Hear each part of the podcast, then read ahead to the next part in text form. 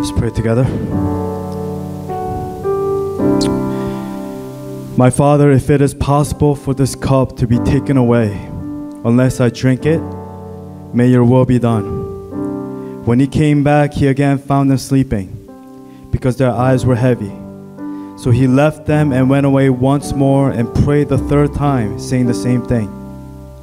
Then he returned to the disciples and said to them, Are you still sleeping and resting?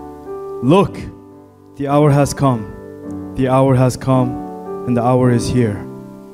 And the Son of Man is delivered into the hands of sinners. Rise, let us go. Here comes my betrayer. Heavenly Father, as we're here on Palm and Passion Sunday, we remember your journey to Jerusalem. As you enter Jerusalem on a donkey, humble, King of Kings, Lord of Lords, coming and accepting your destiny.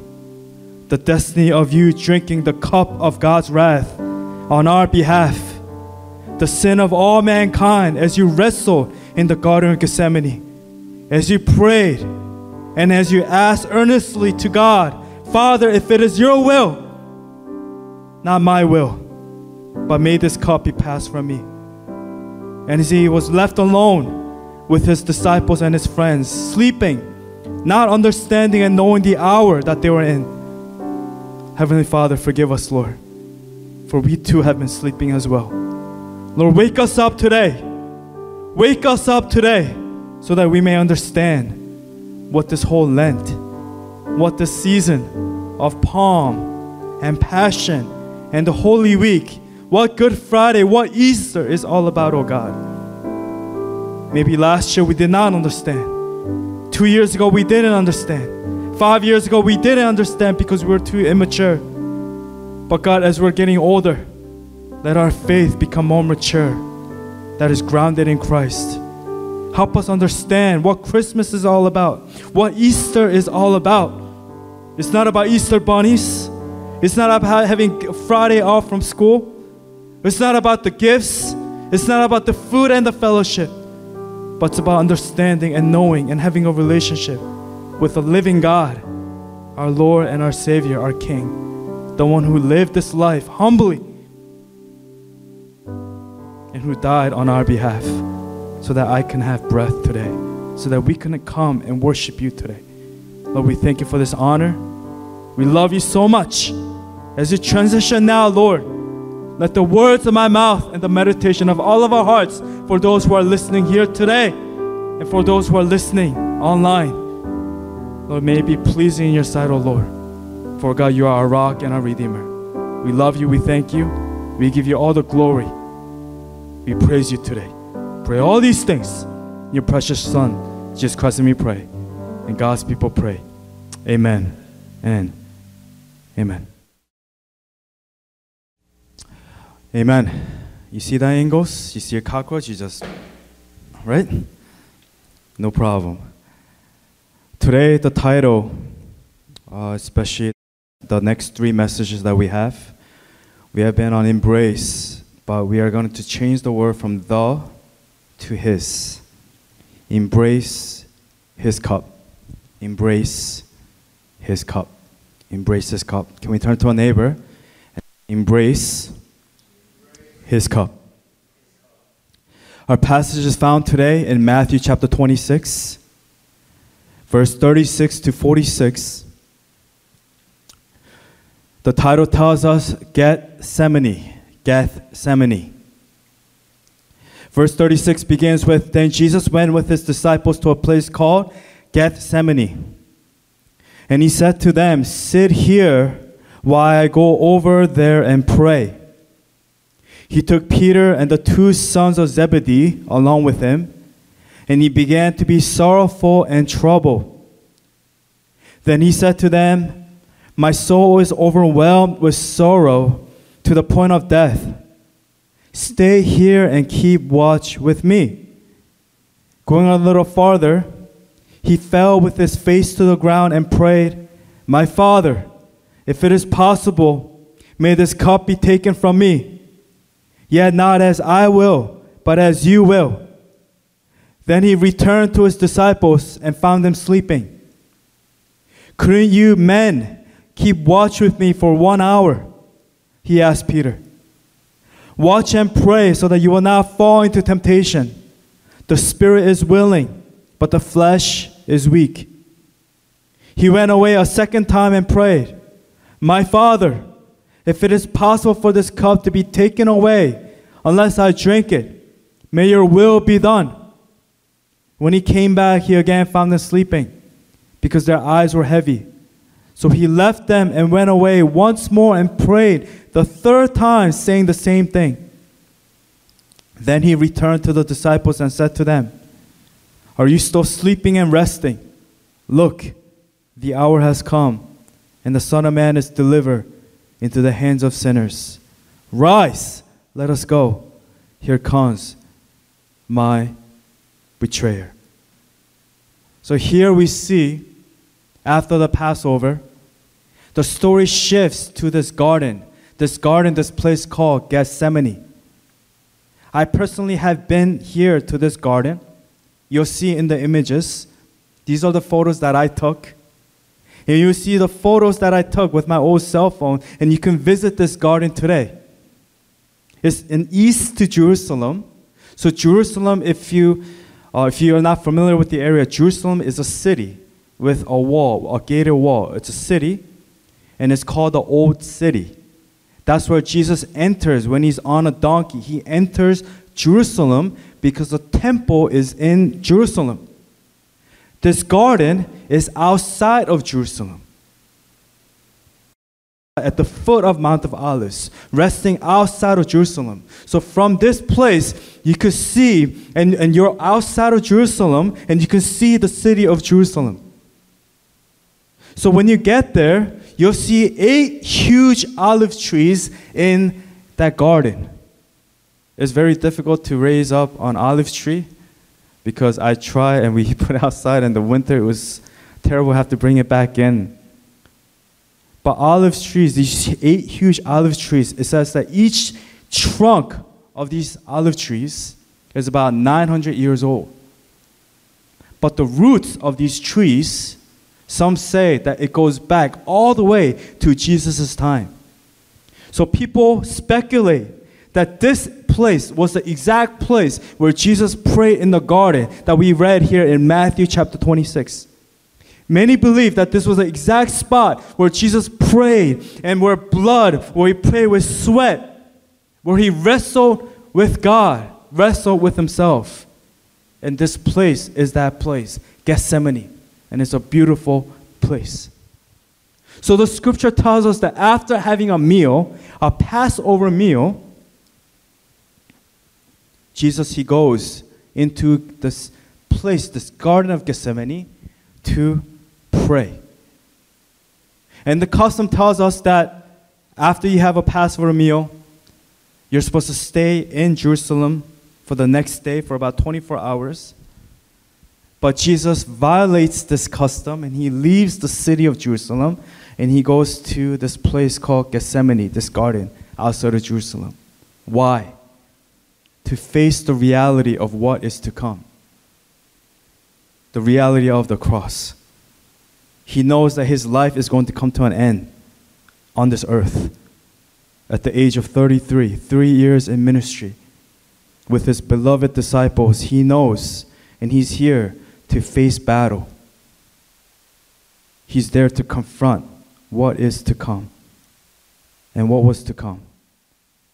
To drink the cup of God's wrath, the sin of all mankind he accepts his destiny in this place at the Garden of Gethsemane of drinking God's wrath, the cup of sin of all mankind.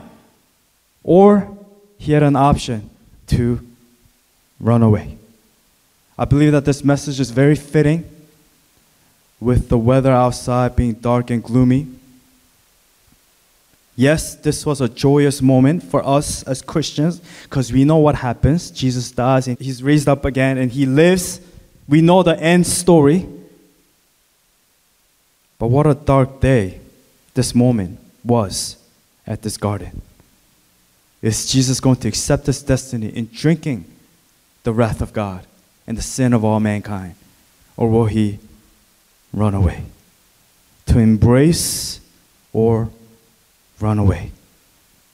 Jesus, again, he leaves Jerusalem after the Passover meal, goes into Gethsemane, and to pray and to face what is to come. Here in this moment, Jesus is what? He is exhausted.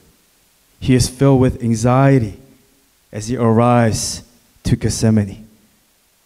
Because he's here not to have fun, but to embrace his destiny.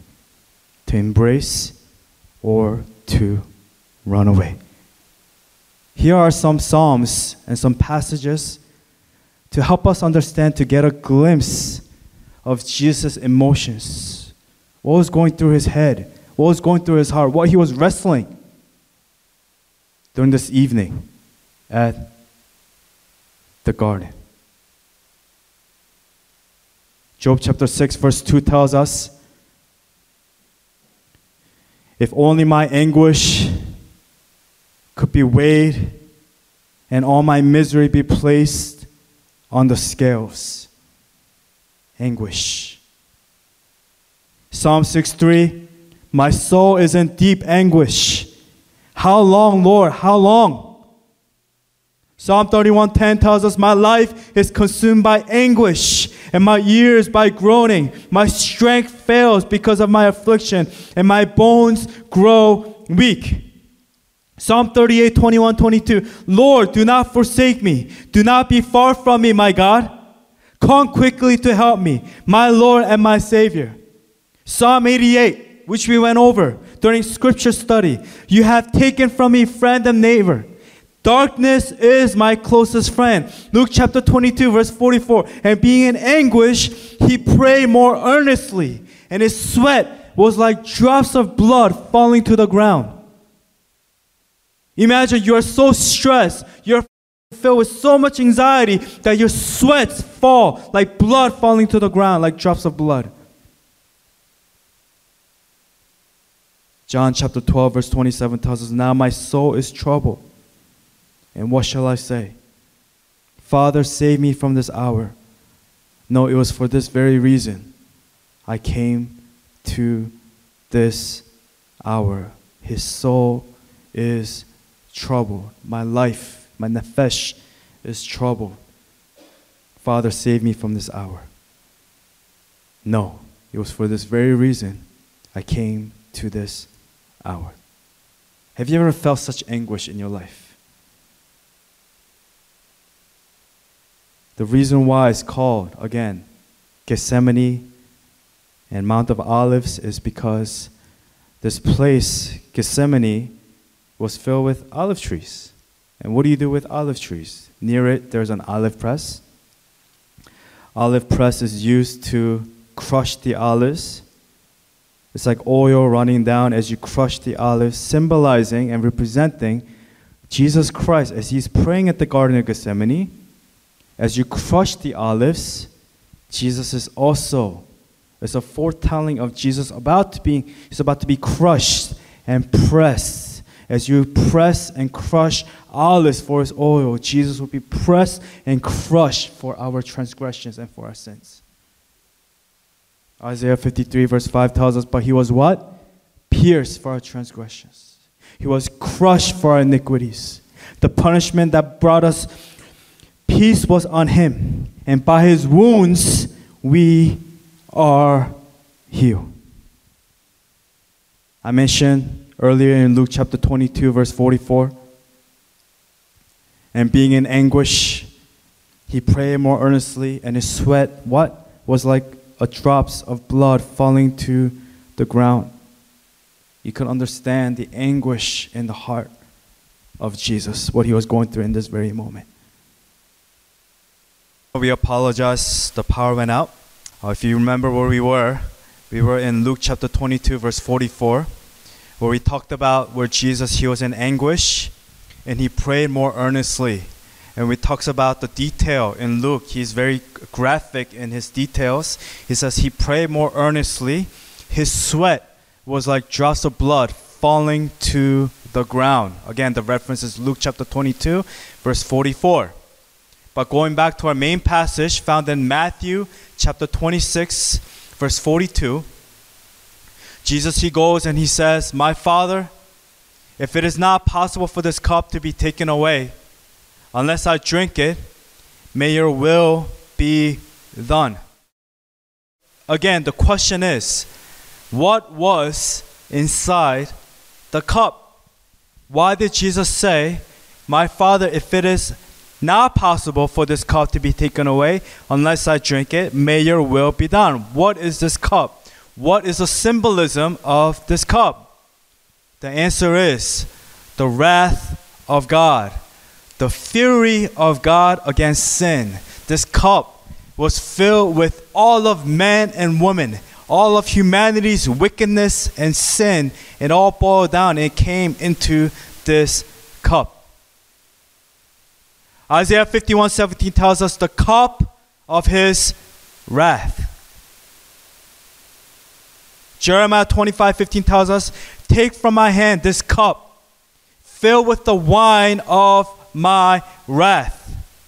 Revelation chapter 16, verse 19 tells us, This cup filled with the wine of the fury of his wrath. So again, Isaiah 51, Jeremiah 25, Revelation chapter 16, it talks about the cup of God's wrath inside this cup. Point number one He drank the cup of God's wrath. He drank the cup of God's wrath. He drank the cup of God's wrath. If you guys remember last week, I did the bottle example, the bottle with the dirt on the bottom, and it was filled with the bottle, the water that I normally drink in here. One of my favorite water, Evian. And I had two bottles with me. I had the new one, I had the other one. I was sitting down and I was distracted. I was talking with Dan and it's always Dan. He's always involved somehow. And then somehow I, I just opened the bottle without looking. I was like, I'm like, hmm, oh, what the? And then I realized I drank the one with the dirt in it. So I tried to be cool about it. I just, no one looking, I just, I drank most of it and I, and then I just, and I put the bottle away. I've been in missions where my father, I went on this mission trip with him, first mission trip that we went on together to Guatemala. And it was a remote place up in the mountains. And I remember one of the meals that we had uh, it was this place, rundown place, this really old marketplace. And again, you know, I'm not the biggest fan of chicken. My favorite meat goes beef, pork, and chicken, right? So I always get steak. But in this place, uh, the place was not that clean. All the cups and dishes, it was run down. The water they used like rainwater and it was not a clean place. And in this bottle, in this cup, in this bowl that they gave, with the chicken had like pieces of stone, pieces of dirt, and all these things in it. I remember they're just watching. Again, we're with the missionary, with the locals. They're expecting you to eat it. They're expecting you to drink the soup. And then I went ahead and I used a spoon. I drank, ate the chicken. It was hard because it's you know it's real chicken. This chicken here is very soft. But if you eat chicken, you kill it, the meat is actually pretty tough, tough to eat, tough to chew. And, and ate it and ate it and ate the whole thing, not leaving anything left over in that bowl. So for Jesus, when it says in Jeremiah 25 15, take from my hand this cup with the wine of my wrath. That cup was not a pleasant drink. And God, in all His holiness, and to Christ, to Jesus, He was saying, Drink it, drink the cup, drink this cup of my wrath and of sin. And in this moment in Matthew chapter 26, Jesus is saying, No, no, how can I? Because Jesus is fully God and He is fully human. He's saying, No, may this cup pass from me. May this cup pass from me. Is there another way? That's what Jesus was saying. Is there another way for this to happen? Do I need to drink this cup? This nasty cup filled with sin and the wickedness of mankind? If it is possible, Lord, Lord, I can't. But I will. There was no other way. In this Garden of Gethsemane, Jesus had to drink that cup. Every drop. Every drop he had to he had to drink the wrath that was inside the cup. I have this water here. I drank it earlier. Some residue of water left behind. When Jesus drank that cup, he drank every drop, every drip of water. That when that cup was empty, there was nothing, no sin left over. Jesus drank every drop at the Garden of Gethsemane when he went on the cross. This wrath of God inside the cup. Inside the cup. What was inside the cup? The sin of all mankind, the wrath of God. And Jesus, in his obedience, Jesus, in his obedience and in his choice, again, he was a man of free will, free choice. In his choice, he chose to drink each and every single drop of sin and wrath in that cup. Why? Because there is no other way. Why? Because of love. Verse 42 tells us, My Father, if it is not possible for this cup to be taken away unless I drink it, may your will be done. Psalm 22, verse 1 says, My God, my God, why have you forsaken me? Why are you so far from saving me, so far from my cries of anguish?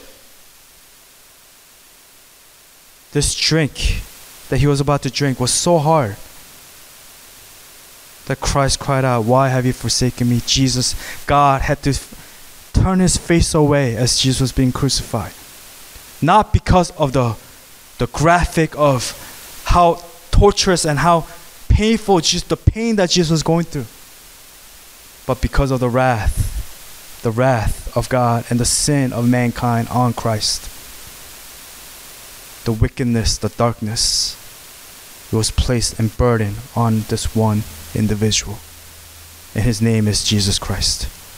My God, my God, why have you forsaken me? Why are you so far from saving me? So far from my cries of anguish. If you keep reading in chapter 26, verse 45 to 46, verse 45 says, Then he returned to the disciples and said to them, Are you still sleeping and resting? Look, the hour has come, and the Son of Man is delivered into the hands of sinners. Jesus says in verse 46 Rise, let us go. Here comes my betrayer. That phrase, when Jesus says, Rise, let us go, Jesus is saying, Yes, I accept. I accept the challenge. I accept the reality of what's to come. Jesus accepted and confronted and drank his destiny the destiny of dying and drinking the cup of sin on the cross. He was not a coward like Adam, but he was courageous. Adam was he would run, he would hide. He brought sin into this world. Romans chapter 5 tells us that sin came through Adam. One man. Sin entered through the world to, through one man, death through sin and his way of death came to all people because all sin, all of us, we're all sinners like Adam.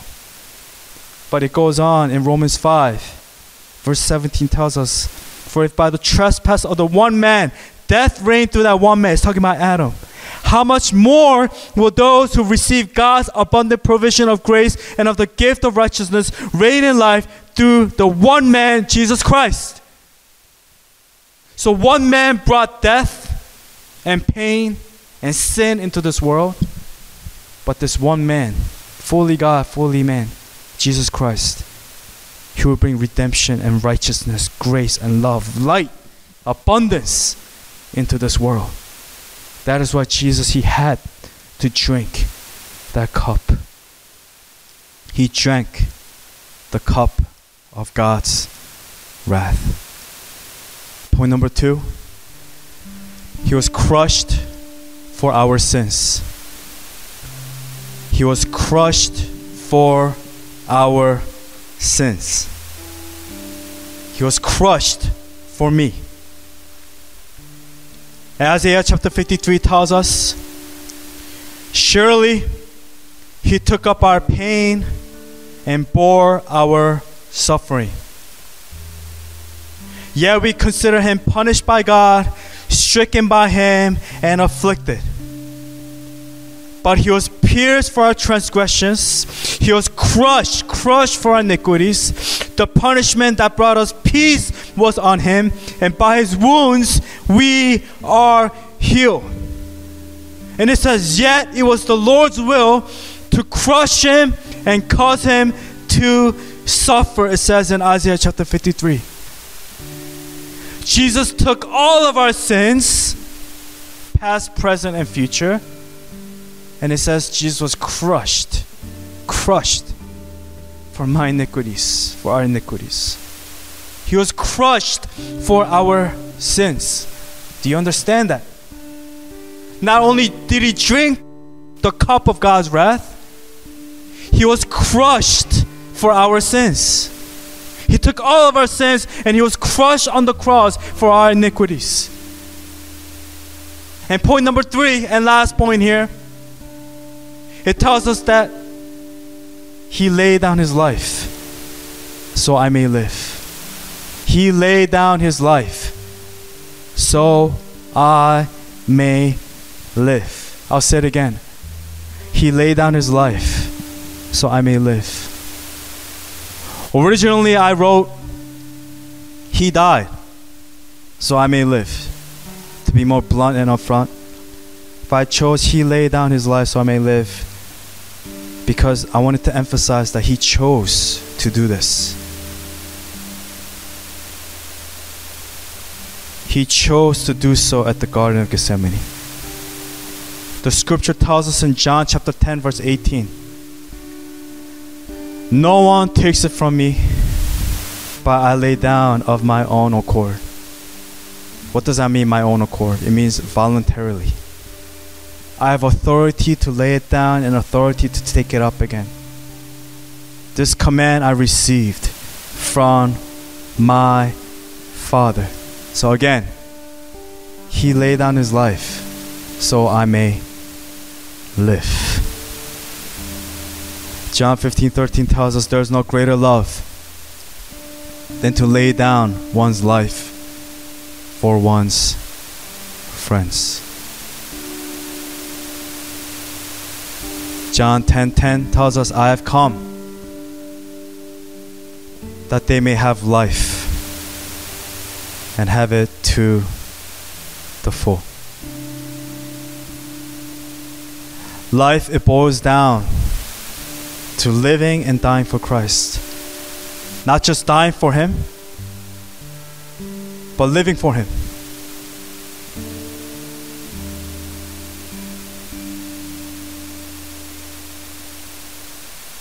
Before we continue, you guys can put it all away, your notes. It's okay. Don't get distracted with your notes. Just listen with your heart. Listen with your heart. Just put everything away. It's about letting it to be written in our hearts. Again, life boils down to what? Two things living and dying for Christ. Not just dying for Him, but living for Him. So I have two sub points here, easy to memorize. Letter A live for Him. Simple.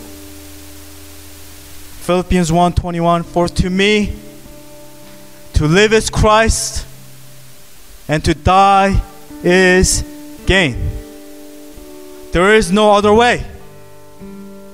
There is no way to lose in Christ. You die for Him, you live in Him. You live in Him, your death is gain. Why? How? Because of the eternity that we have with Christ. So live for Him today, no matter where you are in your life. Let it be, die for Him. Die for Him. At the Garden of Gethsemane, the disciples were not ready. It says when Jesus was arrested, When he went on the cross, the disciples all deserted and they all ran away, it says. Not one friend, one disciple was there when Jesus Christ was crucified as he was being tortured. They just watched from far away. In the Garden of Gethsemane, the disciples were not they were not yet ready. But now, after the resurrection of Christ, they will be ready. It says in John chapter 21, it's a story of Peter being reinstated. 70 to 19 it says, The third time he said to him, Simon, son of John, do you love me? Jesus asking Peter. Peter was hurt because Jesus asked him the third time, Do you love me? He said, Lord, you know all things. You know that I love you. Jesus said, Feed my sheep. Very truly, I tell you, when you are younger, you dressed yourself and went where you wanted. But when you are old, you will stretch out your hands, and someone else will dress you and lead you where you do not want to go. Why did Jesus say that? Jesus said this to indicate the kind of death by which Peter would glorify God. Then he said to him, Follow me. Follow me, and death in Christ, they're all together. As a Christian, if you have breath today and if you're, if you're alive today, you not only live for Him, but you die for Him. You die for Him, you live for Him. They go hand in hand, they go together. You cannot take one away. The scripture tells us the disciples, Andrew, begin with Andrew. I'm going to do alphabetical order. I don't know if you guys are familiar with these stories, not just of how they lived, but are you familiar with how they died? Andrew was crucified on an X shaped cross in Patras, Greece, whipped severely by seven soldiers. The legend tells us that they laid his body to a cross.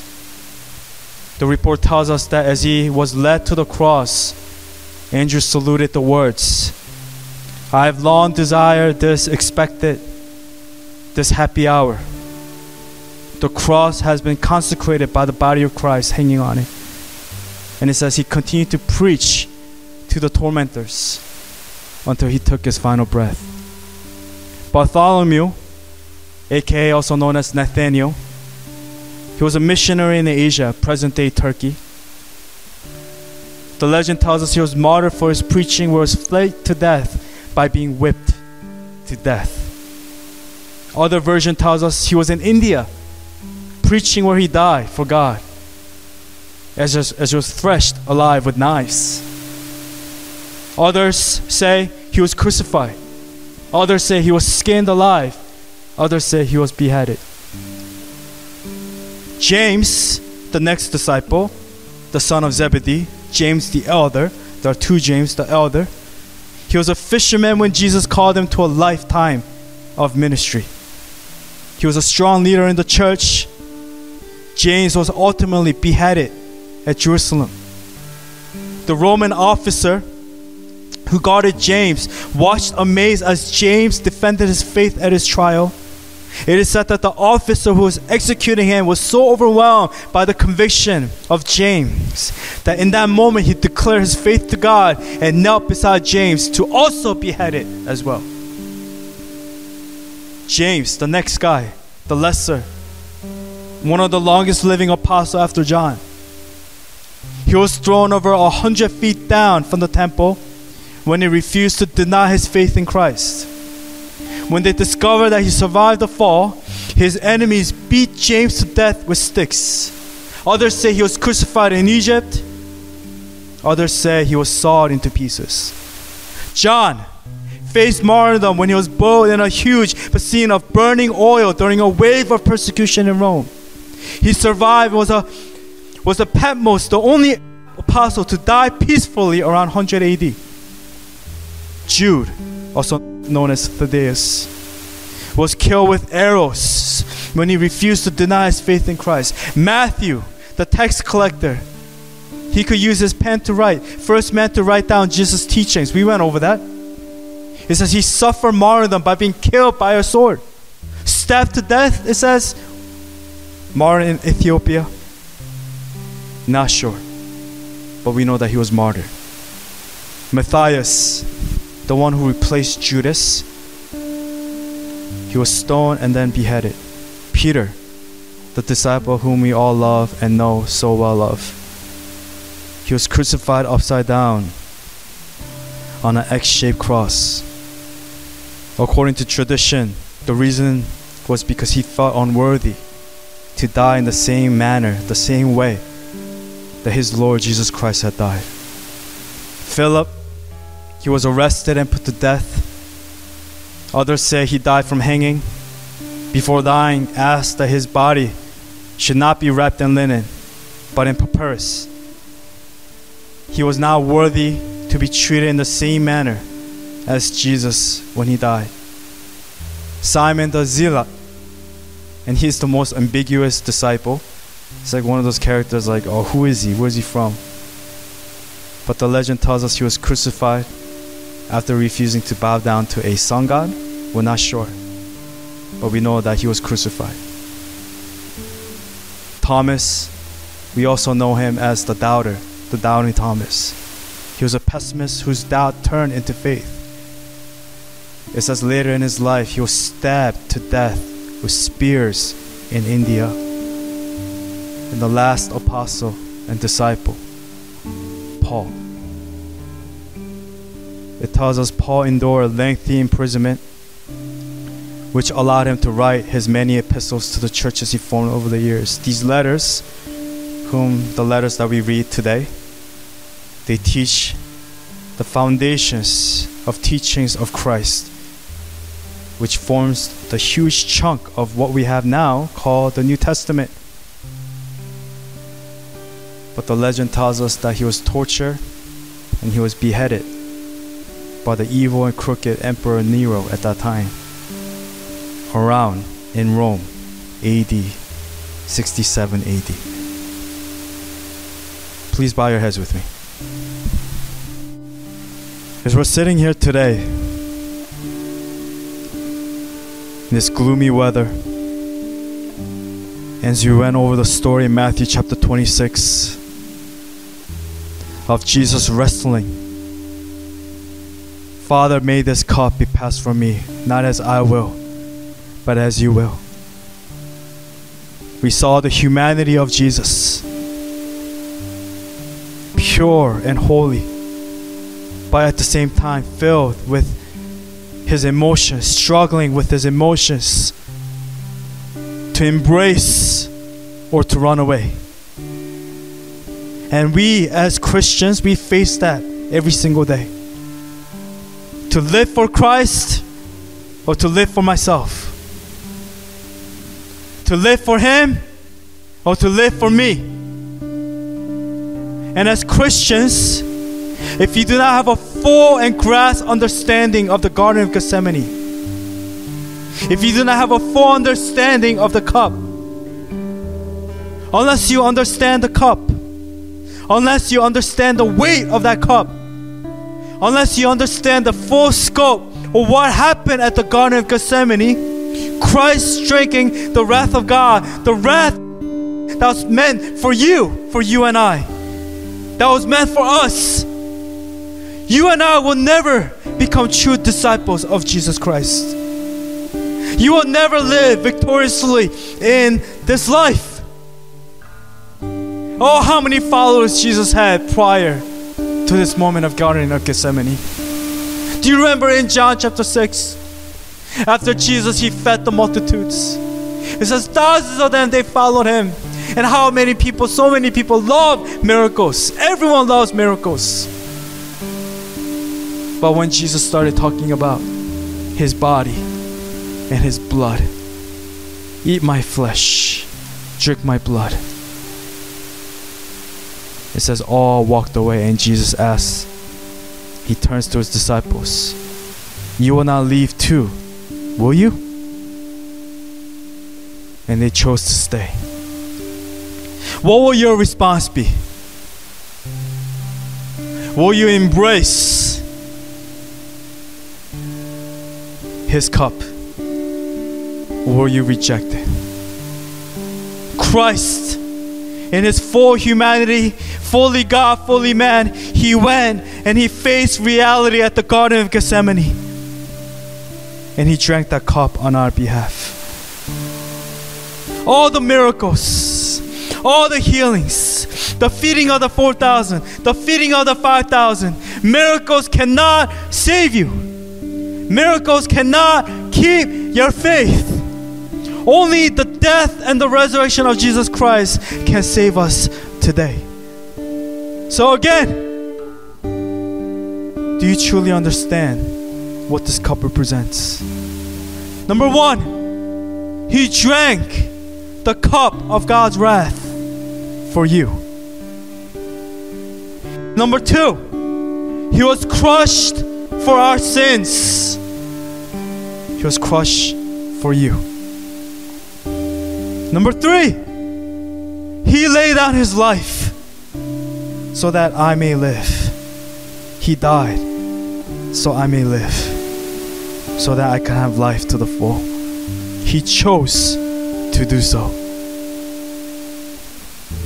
There is no greater love than this to lay down one's life for one's friends. So, with that, with our head bowed and our eyes closed, let's go back 2,000 years ago to the Garden of Gethsemane with all those amazing olive trees, olive trees representing Jesus being crushed. Jesus being crushed. Let's go back and remember the cost, the price of our Lord Jesus Christ. What he had to go through, what he accepted in that moment, what he chose to drink from that cup in that moment in the Garden of Gethsemane. Can we, with our eyes closed right now, with our, with our heads, heads bowed, can we go back to that place, the Mount of Olives, the place where Jesus was cru- crushed and he was pressed like olives, like blood coming out as sweat? Can we just go back and recommit our life and our heart back to God? Will you live for Him today? Will you die for Him today? Or will you betray Him? Or will you walk away from the faith? There's only two options to embrace or to reject. What will you do today? Will you embrace the love of God? Can we come together right now as a church and in your own voices? Recommit your heart and your life back to God at this very moment. Can we pray together?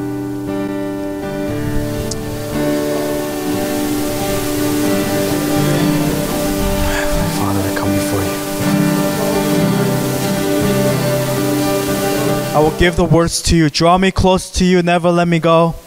I lay it all down again to hear you say that I'm your friend. Can we sing it together? Draw me close to you. Draw me close to you, never let me go. Never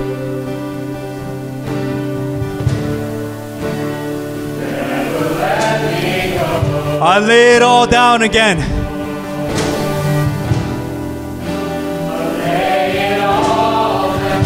To hear you say that I'm your friend.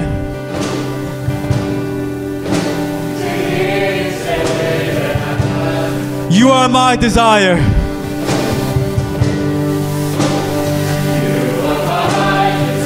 No one else will do. And no one else will do. Cause nothing else can take your place.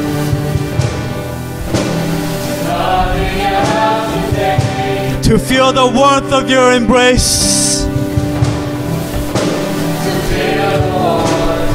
Help me find the way. Bring me back to you.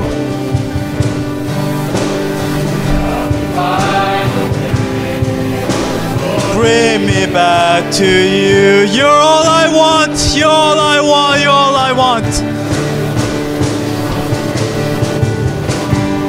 You're all I want. You're all I've ever needed.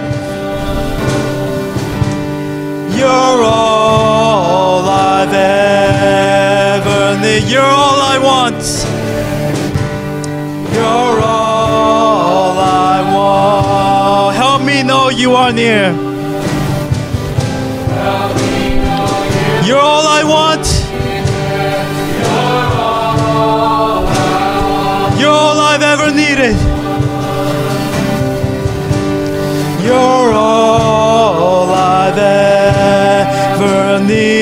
You're all I want. Help me know you are near.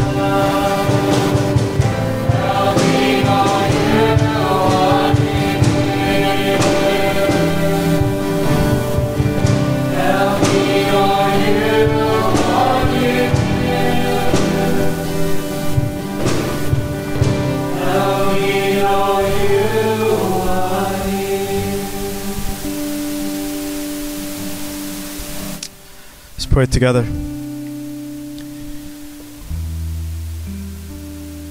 Very truly, I tell you, when you were younger, you dressed yourself and went where you wanted. But when you're old, you will stretch out your hands, and someone else will dress you and lead you where you do not want to go. Jesus said this to indicate the conduct of death by which Peter will glorify God. Then he said to him, Follow me. These are the words that Jesus is saying to you right now. Follow me. You, will you choose to embrace or will you choose to reject? Where will you stand today? I pray, Deep Roots Church, that we will embrace the loving arms of our Father, that we will run to Him today. Amen. So, Heavenly Father, we just want to thank you for your word and for the message that you had in store for us today. Thank you that God, that nothing is an accident in your kingdom or a coincidence. Father God, you work good of those for those who love you and who are grounded in you, O Lord. Lord, we look to you, God, at this time, not in our circumstances, but Lord, we look to you. For God, you know all things. You know what is inside our hearts, O Lord. So, God, we remember today the words that you have spoken to us, that you have come so that we may have life and have life to the full. So, God, we thank you for every prayer. We thank you for even the lights being off. We thank you for this moment of just bringing us together to hear your word, to hear the message that you had in store for us today.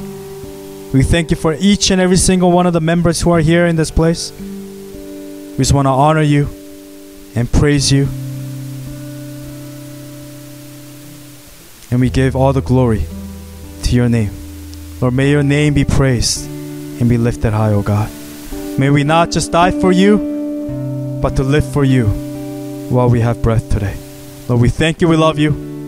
We pray all these things in your precious Son, Jesus Christ, and we pray. And God's people pray.